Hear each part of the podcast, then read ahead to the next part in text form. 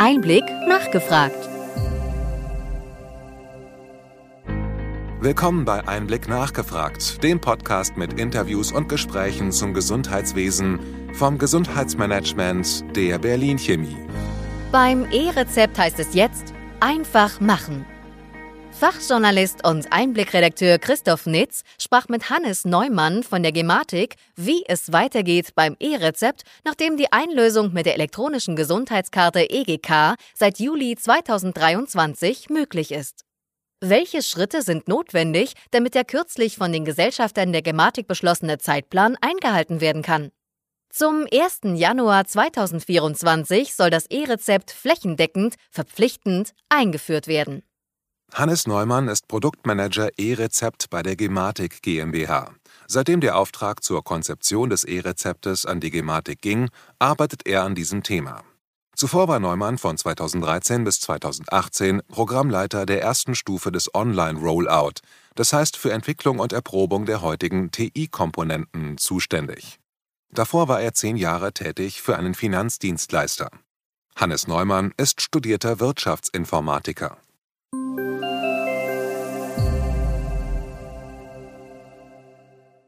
Sehr geehrter Herr Neumann, ich freue mich, dass Sie Zeit für den Einblick Podcast finden und mit uns so ein Update zum E-Rezept jetzt Anfang Juli machen. Einen schönen guten Tag. Ich freue mich auch, dass ich wieder dabei bin.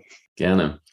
Waren Sie verwundert, als die Ankündigung des neuen Einlöseweges, der ja auch von den kassenärztlichen Vereinigungen massiv gefordert wurde, als diese Ankündigung kam, dass dann quasi von KBV und einzelnen kassenärztlichen Vereinigungen kam, oh, so schnell war das doch nicht gedacht, wir sind weiter nicht vorbereitet. Die kassenärztlichen Vereinigungen wissen ja um diesen dritten Einlöseweg, der jetzt ab Juli neu äh, in die Apotheken kommen wird. Die Kassenärztliche Vereinigung Westfalen-Lippe insbesondere hat es ja durch eine Vertreterversammlung sogar eingefordert, dass das endlich umgesetzt wird. Insofern haben da auch alle darauf gewartet und jederzeit den aktuellen Stand von uns als Gematik mitgeteilt bekommen. Und ich denke, die KBV sieht jetzt auch, dass das ins Feld kommt, weist natürlich noch darauf hin, dass es wirklich in jeder Apotheke funktionieren muss, damit es bundesweit auch genutzt werden kann. Und ich denke, wenn das jetzt die nächsten Tage und Wochen über dann der Fall sein wird, dann wird auch die KBV dazu raten, das E-Rezept jetzt wirklich in jeder Arztpraxis im zweiten Halbjahr dann sich anzuschauen. Also insofern denke, alle sind gut informiert über den aktuellen Status und äh, schauen darauf, dass es jetzt wirklich in den Apotheken zum Laufen kommt. Allerdings, die KWV hat ja Wert darauf gelegt, dass in der Gematik Gesellschafterversammlung gegen ihre Stimmen entschieden wurde, dass äh, das E-Rezept zum 1. Januar 2024 verpflichtend flächendeckend eingeführt wird. Wie würden Sie diese Position bewerten? Ich denke, die KBV hat natürlich äh, genau das Augenmerk darauf, dass es wirklich äh, gut funktioniert und gut erprobt ist. Da haben wir jetzt auch sechs Monate Zeit, um diesen dritten Einlöseweg äh, noch genau in den Apotheken auszuprobieren. Natürlich auch in den Arztpraxen jetzt anzufangen, spätestens das Thema sich anzuschauen. Sechs Monate sind noch Zeit. Da kann man das entsprechend gut in Angriff nehmen. Und insofern denke ich, dass die KBV, wie auch alle anderen Gesellschafter, die da in dieser Gesellschafterversammlung mit dabei waren, verstanden haben, dass jetzt der Ball bei allen Akteuren liegt und nun gemeinsam dieses zweite Halbjahr genutzt werden sollte, um alle Ärzte, alle Zahnärzte und auch natürlich alle Apotheken mit diesem dritten Weg gut vertraut zu machen. Also wenn man in Ihr TI-Dashboard reinschaut, dann sieht man ja, dass über drei Millionen E-Rezepte inzwischen eingelöst und abgerechnet wurden. Man sieht, dass mehr als 8000 Apotheken dies auch aktiv tun und dass von den 17, mehr als 17.000 Apotheken 15.000 grundsätzlich technisch ready sind. Also eigentlich sind es doch alles ganz gute Parameter, dass das gelingen kann, Ihr Zeitplan. Genau. Also wir äh, weisen transparent aus, was da pro Woche die Aktivitäten sind. Wir sehen über die letzten zwei, drei Quartale hin, dass im Grunde genommen tatsächlich alle Apotheken ausgestattet sind. Also pro Quartal sind die Zahlen noch deutlich höher. Da bekommen mehr als 16.000 Apotheken mindestens ein E-Rezept, das dann auch tatsächlich beliefert wird. Und bei den Arztpraxen sehen wir zwar in den Zahlen im Dashboard, dass so um die drei bis 4.000 Arztpraxen pro Woche aktiv sind. Wir wissen aber auch von den ja, IT-Dienstleistern der Arztpraxen, dass viele Arztpraxen äh, die Installation vollzogen haben, auch mal einen Tests gemacht haben, aber noch nicht in dem Modus gewechselt sind, in der Regelversorgung nur noch das E-Rezept äh, zu machen. Das heißt, technisch äh, sind wir da ganz gut unterwegs. Jetzt geht es darum, die Ärzte zu schulen, zu informieren, äh, die Praxisteams mitzunehmen, den Ärzten zu erklären, es ist auch eine organisatorische Änderung, die damit einhergehen kann. Also man muss schon die eigenen Praxisabläufe mal hinterfragen. Was ergibt sich daraus, wenn kein Papier mehr zwingend transportiert wird durch die Praxis oder dem Patienten übergeben wird? Ähm, und wenn man das einmal durchdacht hat, und das muss jede Praxis für sich auch selber mal äh, durchdenken, eben, dann äh, kommt man auf die Vorteile und den Nutzen, den das E-Rezept mit sich bringen kann und vor allem die administrative Entlastung in den Praxen, die damit auch einhergehen kann. Und äh, wenn man sich diese Gedanken gemacht hat, dann, äh, ja, dann ist es Zeit, äh, auch wirklich umzustellen. Äh, es gibt ja ein positives Beispiel, das könnte man ja als Best Practice einfach nehmen und sagen, schaut mal, bei der EAU, bei der elektronischen Arbeitsunfähigkeitsbescheinigung funktioniert es ja nahezu reibungslos, wenn man den Berichten so Glauben schenken darf. Genau, ich denke, das ist ein guter Vergleich. Äh, das hat bis zur flächendeckenden Einführung und Nutzung jetzt zum letzten Jahreswechsel bei der ERU auch eine Weile gedauert. Aber wir haben auch gesehen, im letzten Jahr war auch das zweite Halbjahr genau für diese Tests äh, oder dieses Ausprobieren der ERU in den Praxen gut genutzt worden. Und äh, wir finden uns beim E-Rezept in ähnlicher Situation. Die Anwendung ist seit zwei Jahren live im Feld. Äh, es wurden umfangreiche Tests gemacht. Sie haben selbst die Zahlen erwähnt. Über zwei Millionen E-Rezepte wurden dispensiert und beliefert unterdessen. Die Prozessketten äh, auch bei allen Dienstleistern, die da mitwirken, dass das gelingt, äh, sind etabliert. Wir tauschen uns regelmäßig wöchentlich alle miteinander aus. Wenn es Themen gibt, dann werden die auch behandelt. Und vor dem Hintergrund ist einfach diese Reife jetzt geschaffen, dass wirklich jeder das gut nutzen kann, auch die Primärsysteme haben beim Thema der Benutzerfreundlichkeit äh, noch gut nachgeliefert und entsprechend dafür gesorgt, dass in den Arztpraxen die Funktionen ankommen, die es braucht, damit das auch auf ärztlicher Seite und auch für die MFAs in den Praxen gut verwendet werden kann. Also insofern, ja, wir sind jetzt auf den letzten Schritten zum Jahreswechsel im Grunde ähnlich wie bei der ERU im letzten Jahr unterwegs. Vielen Dank. Was kann jetzt getan werden? Was planen Sie? Was plant das Ministerium? Was plant die Bundeszentrale für gesundheitliche Aufklärung an Fachinformationen eben für Apotheken und Praxen und auch, wie Sie erwähnten, MFA? Und was ist äh, für die Öffentlichkeit quasi geplant, dass, sagen wir mal, nach dem äh, jetzt zwei Jahre langen Hickhack um das E-Rezept, dass jetzt die Vorteile und der Nutzen für alle im System klarer wird? Also der Minister selbst äh, hat ja in den letzten Tagen schon einiges gesagt äh, zum Thema E-Rezept. Das hat medial sehr viel Aufmerksamkeit erzeugt, nicht nur in den Fachmedien oder in der Gesundheitsblase selbst, die natürlich äh, eng dran ist am Thema E-Rezept, sondern auch in überregionalen Medien wurde das Thema aufgegriffen. Viele berichten ja, dass schon zum 1. Juli erst richtig losgehen soll. Das ist natürlich an dieses Feature oder diese Funktion EGK stecken in der Apotheke geknüpft, aber tatsächlich wird es natürlich erst verpflichtend zum Jahreswechsel werden. Insofern, das bringt das ganze Thema in der Kommunikation über die Medien gerade schon auf ein ganz neues Level, aber auch die KV äh, und äh, auch die Ärztekammern der Region zum Beispiel begeben sich jetzt in den Modus, die Ärzte und Zahnärzte anzusprechen, sie zu informieren. Es gibt zahlreiche Informationsveranstaltungen, Schulungen, teilweise mit Herstellern gemeinsam. Es gibt Demonstrationen, wie die Einlösewege funktionieren, um allen, die daran äh, oder der mit am Ende erarbeiten werden, gut zu informieren, wie das funktioniert und wie sich das in die Praxis integrieren lässt. Da sehen wir viele Aktionen, sehr unterschiedlich auch zwischen den KV,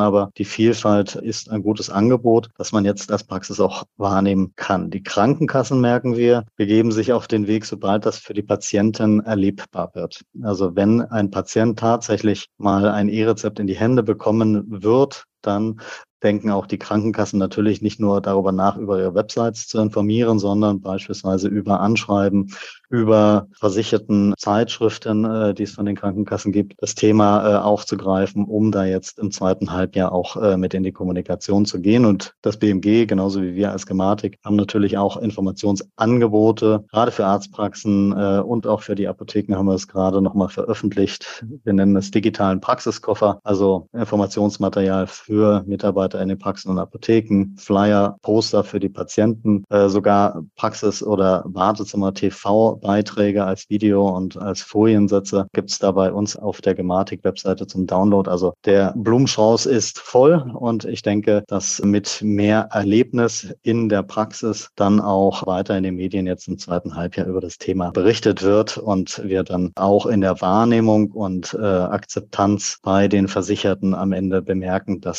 der Bekanntheitsgrad deutlich nach oben gehen wird. Es gibt ja deutliche Vorteile, zum Beispiel die äh, Mehrfachfunktion eines Rezeptes, wo jetzt normalerweise der und die Patientinnen eben in der Praxis vorbeischauen müssen. Wollen Sie auf diese Vorteile auch nochmal in der Kampagne hinweisen oder das Ministerium, dass wir wegkommen von diesem, das klappt nicht, das klappt nicht, also dem immer wiederholen, äh, was da schief läuft, dass man wirklich diese Positiva und äh, man führt das E-Rezept ja nicht ein, um das E-Rezept einzuführen, sondern es gibt ja handfeste Vorteile, die damit verknüpft sind. Genau, also in der Kommunikation sind die Nutzenargumente ein ganz, ganz wesentlicher Baustein jetzt. Die Versicherten muss man, glaube ich, gar nicht so lang überzeugen. Das liegt auf der Hand, dass äh, man sich Wege sparen kann, dass man, wenn man die App nutzen möchte, digital affin äh, auch E-Rezepte damit verwalten und an Apotheken übermitteln kann, sich damit den ein oder anderen Gang vielleicht auch in die Arztpraxis für ein Folgerezept, aber auch in die Apotheke sparen kann und genau dann äh, das Medikament abholt, wenn es auch vor vorrätig in der Apotheke da ist. Für die Arztpraxen weisen wir das in all unseren äh, Veranstaltungen, äh, aber auch in äh, den Dokumenten beziehungsweise Informationsbroschüren klar auf, was die Vorteile sein können. Und wir gehen natürlich auch mit Testimonials voran, die genau diese Themen adressieren und berichten, was das mit der eigenen Praxis macht. Also das sind klar die Themen, die hier im Vordergrund stehen müssen, damit die Ärzte auch den Nutzen für sich dann erkennen. Also um das Resümee zu ziehen, Sie sind der Ansicht, dass das E-Rezept ab 1.1.2024 fliegt.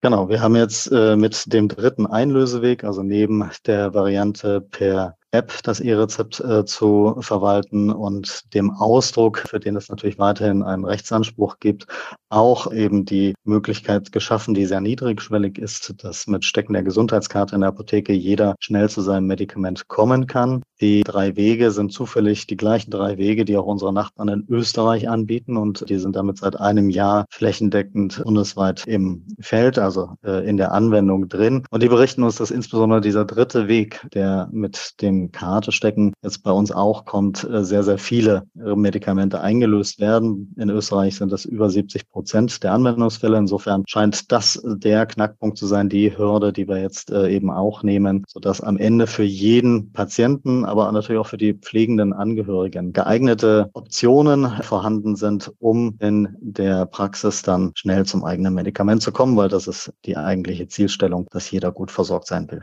Herr Neumann, Sie sind zuständig bei der Gematik fürs E-Rezept. Ist Ihr Job am 01.01.2024 beendet oder gibt es weitergehende Dinge, die man mit dem E-Rezept machen möchte, wo Sie dann quasi nochmal Zusatzfeatures vielleicht äh, äh implementieren wollen? Oder wie sehen Sie die weiteren Schritte jetzt nach Januar 2024? Also das E-Rezept wird uns in der Weiterentwicklung noch etliche Jahre jetzt begleiten. Sowohl für den Bereich der apothekenpflichtigen Arzneimittel, mit dem wir uns ja derzeit gerade befassen, gibt es noch weitere Themen, die angegangen werden. Das ist zum Beispiel die Zytoversorgung im onkologischen Bereich, wo der Ablauf ein bisschen anders funktioniert, was wir jetzt vorantreiben werden noch in diesem Jahr. Das Thema der Betäubungsmittel wird dann nächstes Jahr äh, auf der Agenda stehen. Und wenn dann die apothekenpflichtigen Arzneimittel weit weitgehend abgedeckt sind, dann ist natürlich auch auf äh, der Agenda, dass das Thema häusliche Krankenpflege angegangen wird, die Verordnung von DIGA, letztlich Heilmittel und Hilfsmittel äh, und weitere Verordnungstypen stehen dann schon jetzt im Gesetz drin, äh, dass die kommen werden. Insofern wird es dann mit auch neuen Nutzergruppen sehr viele weitere Funktionen und Erweiterungen beim E-Rezept über die nächsten Jahre noch geben. Wenn ich Ihnen das Schlusswort übergebe, äh, was ist so Ihr Punkt? Äh, was würden Sie sich wünschen für den Rest dieses Jahres äh, in Bezug auf das E-Rezept?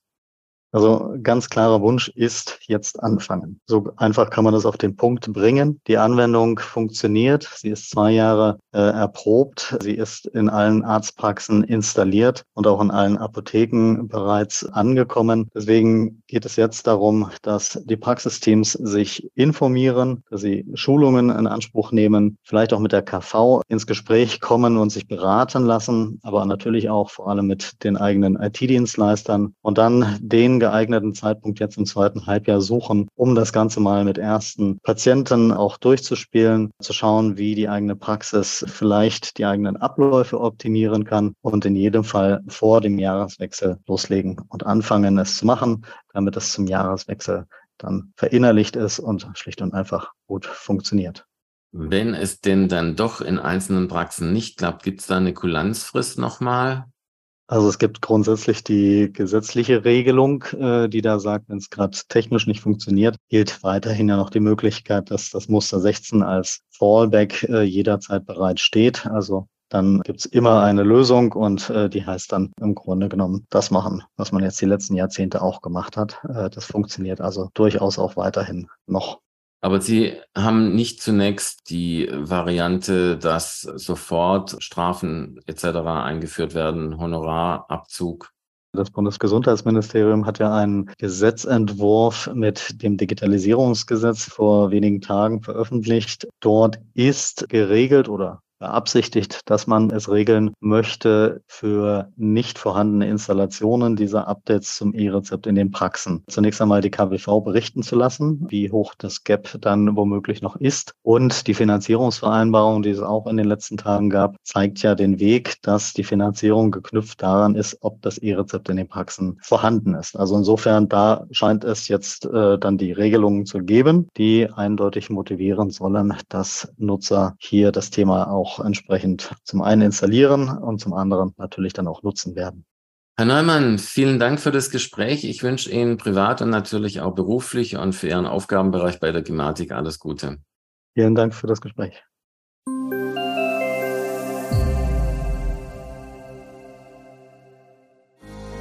Wir hoffen, dass Ihnen diese Ausgabe von Einblick nachgefragt gefallen hat.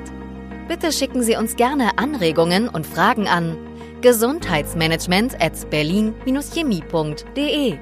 Sie finden unsere Kontaktdaten auch in den Show Notes. Wir empfehlen Ihnen für den schnellen Überblick der Trends im Gesundheitswesen unseren wöchentlichen Einblick-Podcast sowie unseren Einblick-Newsletter. Alles im Netz unter einblick-newsletter.de.